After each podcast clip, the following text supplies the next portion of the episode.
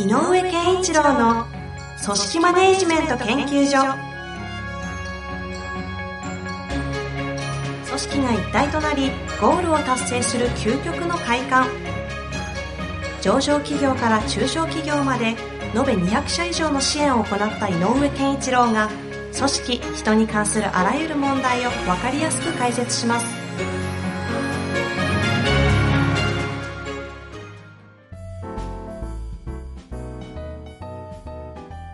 こんにちは、遠藤和樹です。井上健一郎の組織マネジメント研究所。井上先生、よろしくお願いいたします。よろしくお願いします。さあ、ということでね、今日も行きたいと思いますが、はい前回はね、目標設定がうまくいかないぞというご質問の方いらっしゃったんですが、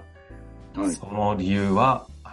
問題意識の欠如じゃないのかと。はいそして問題欠如がないというのは理想が語れないからなんじゃないのかというね、あの、もうなんか、もうそもそも論に立ち返る回でね、ヒヤヒヤとした、ドキドキする回だったんですけれども、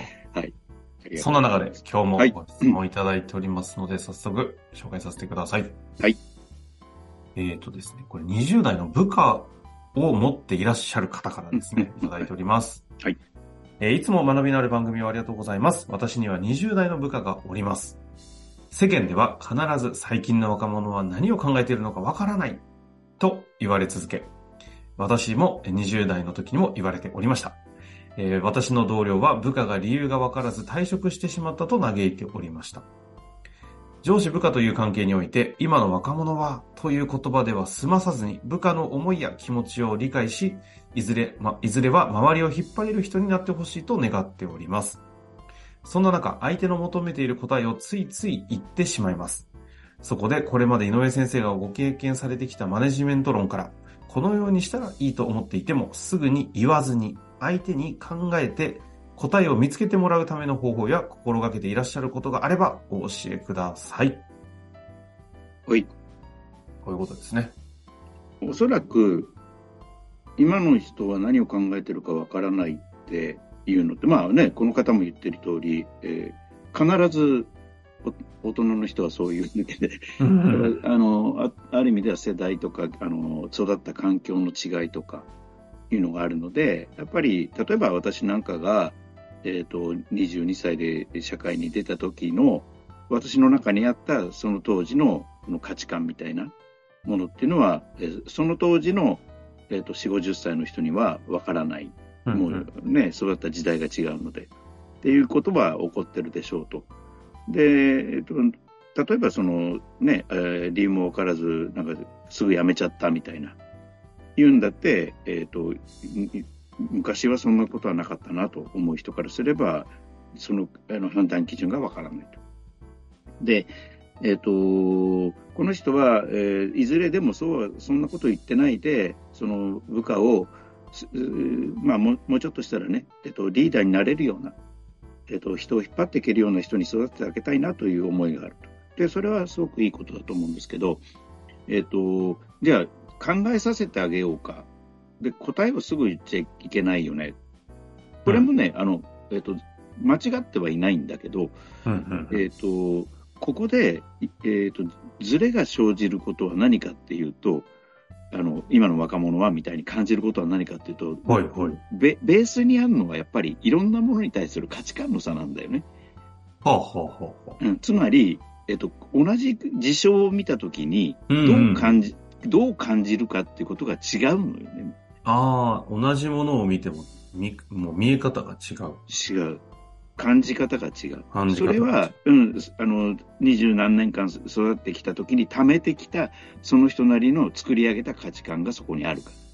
ら。なるほど。で、その、えー例えば価値観というのはその人の、えーと生活してきた、生きてきた中で、自分自身がどういう経験をしたかということと、世の中がどう言ってるかみたいなのが両方あるので、うんうんだから世の中の違いによって、えっ、と、40代の人と20代の人では価値観が違ってくるっていうのは当然。うん。なるほど。なんで、でもやっぱり、あの、判断基準としての価値観というのが非常にベースにあることは事実で、うん、それが違うので、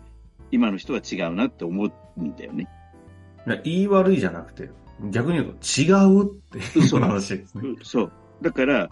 えっ、と、答えを言うか言わないかの前に、どどう、どう捉えてるのかを確認しないといけないってことあうん、つまり、あることがあって、どうしたらいいでしょうか、どうしたらいいでしょうかって来たときに、どうすればいいと思うっていう問いかけをすることではなく、の前に、どう、どう、どう、どう感じてるのと。あ。どう感じてるの？どう見えてるの？うん、そうどう捉えてるのかを知ると。うんいやいや、全然わかんなくて困っちゃってんですっていうことなのか、いくつかアイデアあるんだけど、どうし、どれが正解かがわかんないのか、うんうんそれとか、そもそも、それってうちがやるべきことでしょうか？っていうふうに捉えてるのか、うん。あその辺をちゃんと、えっ、と、確認しなきゃいけないんだよね。あ。いや、め、むちゃくちゃ大事なの話ですね。これ、うん。その中で今、はっと思った質問なんですけど、うん。これでも20代の部下ってことはまだ仕事人としてはこう一人前というか自分でやりきれないのかなという前提でうん。の質問なんですけど、仕事の能力のスキルみたいなものとして、こうん。う、ちゃんとこう、開発していってというか、身につけて学習していかないと身につかないものに関して、なんかどう見えるかとかっていうその価値観のズレも何も、これはもうできるできないの世界ですみたいなものを引き出そうとしてもちょっとずれそうじゃないかなってうん。思ったのと、一方でまさにおっしゃってくださったように、そのズレとか違いっていうものを教え、あの、こっちが把握しないと、そもそも教えるっていう発想とか答えを言うっていう発想自体がずれてるっていう、なんかこの辺にこう、事象として人を育てるときに分かれていくというか、ここ見定めるのを間違うと、うん。教育がおかしくなってっちゃう気がするんですけど。あの、なので、えっ、と、素直な気持ちとして、どう思う？どう感じるっていうのを聞いていい。うんうん。で、た、例えばだけど、まあ、あの、いろんな例え話で、あの、わかりやすいので営業の例をよく言うんだけど、例えば、お客さんからこんなこと言われたんですけど、っていう要望があったときに、ね、それってどう思うのって、うちがやるべきだと思ってる、やるべきことだと思ってるのか、いや、困っちゃったなって思ってるのか、うん。どうなのって、どうこれって、うちやるべきだと思ったとか、答えてあげなきゃいけないと思ったそれともなんかめんどくさいと思ったとかって聞いてあげなきゃいけないね。はいはいはい。で、めんどくさいんですよ、なんかこんなことまでやるのはって。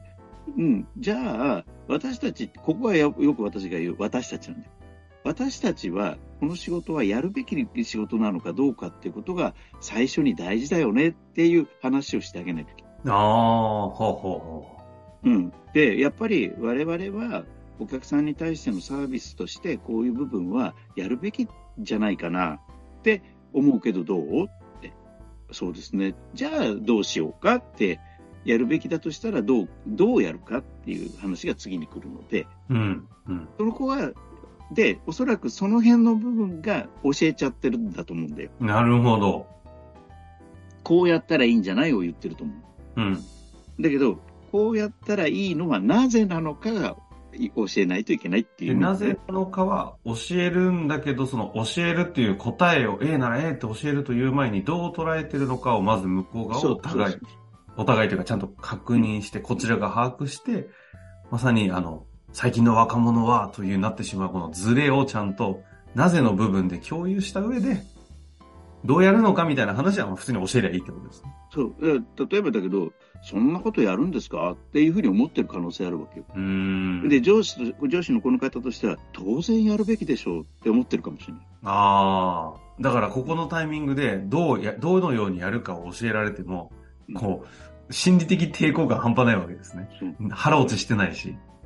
で、そうすると、逆に言えば、つまんない。なって言ってやめちゃったりするの。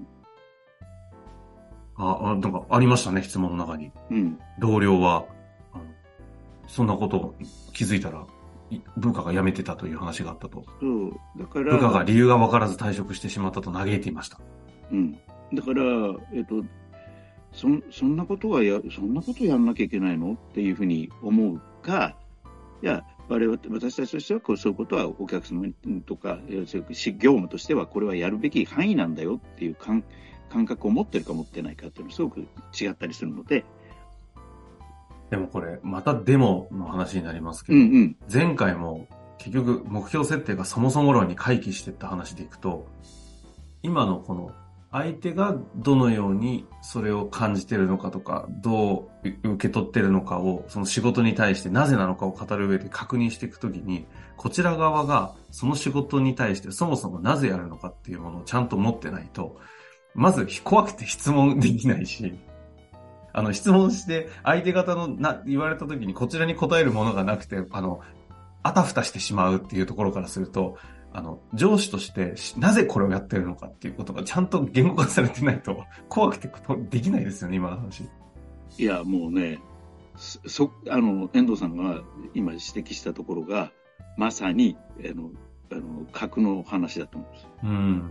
うん。つまり、上司が私たちの仕事はこうある、こういうことを目指してるとか、こうあるべきだと思ってるとかっていう、ある種のフィロソフィーみたいなのを持ってみると、語れないんだよね。語れないですよね。うん。だから、やっぱりそこを語らないといけないし、うん、で、あの、えっ、ー、と、業務の話よりも実はそっちの方が大事で。なんか今年はこの番組厳しめですね。厳しめっていうか、あの、はい、やっぱりね、ちょっと、あ根本的になところなんだよね。やっぱり上に立つ人っていうのは方向性を、方向を示すっていうことがすごく大事なので、で、その具体策を、そこに向かうためにどうしたらいいかっていうのを考えるのは、そこを教えちゃうよりは考えさせなきゃいけない。だけど、とにとにかく方向を示すっていう意識を常に持っておいてほしい。まあ今、フィロソフィーという話がね、出たので、うん、方向性を語ろうとすると、自身の仕事に対するフィロソフィー、まあ、哲学とかですか？を持って、まあね、哲学というとなんかもう、まあ、俺には関係ないみたいな世界になっちゃいそうですけど、そうではなく、自分の仕事というものが何なのかっていうのを語れないと、結局、人も育てられないと。と思うんですよね。うん。やっぱ厳しいな 厳しいですよね。いや、でも厳しいというのはね、あの、あえて厳しいという言葉を使ってるだけで、すごい本質的なところですよね。うん、なので、まあ、この方がね、えーと、私がどんなこと気をつけてきましたかっていうことで言うと、うんうん、やっぱり、えーと、例えばその、えーと、例えばね私が営業の本部にいた時のでもやっぱりあのやっぱアーティストを育成するってことが大事なんだぞって営業であってもとお店に商品を卸せばいいっていうもんじゃないんだぞっていうことを私は思っていたので、えっ、ー、と、部下とは何かの、あの、例えば、あの、ね、飲みに行ったりしてでも、そういう話は、あの、するようにしていたよね。なるほど。うん。僕はこう思ってるよ。ね、僕はこう思ってるよって。やっぱ、だから常々、な、この仕事は何のためにとか、なぜなのかみたいなことは、あの、そ、それはどうやってとかど、どうやって見つけられるのかみたいな話は今日はしませんけども、うん、まあ、井上先生としてはやっぱ自問自答常に、常にしてたんですかね。うん。とか、やっぱり、あの、この会社は何、何、なんで成立してんのかな、みたいなことを考えると、で、さっきの、ね、私なんかで言えば、やっぱり、アーティストというものが立派に育ってくれないと、会社は成立しない。っていう根本論があるわけだよね。まあでもそうなってくるとね、アーティストとは何なのかをね、語れないアーティストマネジメントをする人たちなんてね、嫌ですしね、とかいうことにつながってきますもんね。うん、なるほどですね。まあ、ということで。はい。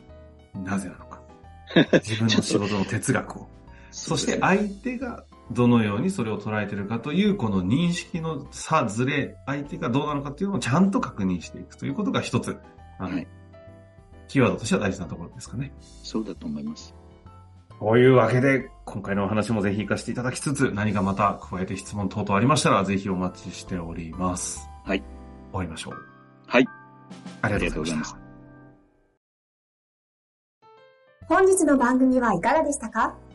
番組では井上健一郎への質問を受け付けております。ウェブ検索で井上健一郎と入力し、アカラクリエイト株式会社のオフィシャルウェブサイトにアクセス。その中のポッドキャストのバナーから質問フォームにご入力ください。